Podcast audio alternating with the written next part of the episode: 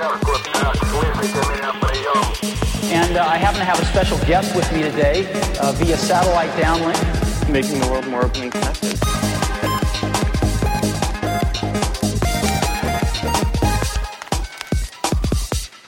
Welcome to the Today in Tech History podcast, where you learn about a few tech related events that occur today, September 23rd, from history.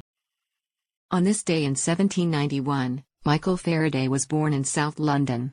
He grew up to discover electromagnetic induction and coined the terms electrode, cathode, and ion. He also lent his name to the Faraday cage. On this day in 1986, in NEC Corporation versus Intel Corporation, the U.S. District Court for the Northern District of California ruled that microprograms are copyrightable literary works. And so all the trouble began.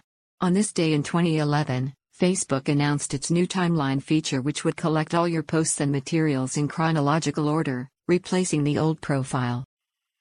That's a look at tech history for September 23rd. If you'd like some more, go take a look at the year in tech history, illustrated by Scott Johnson. You can find it at tommerrittbooks.com.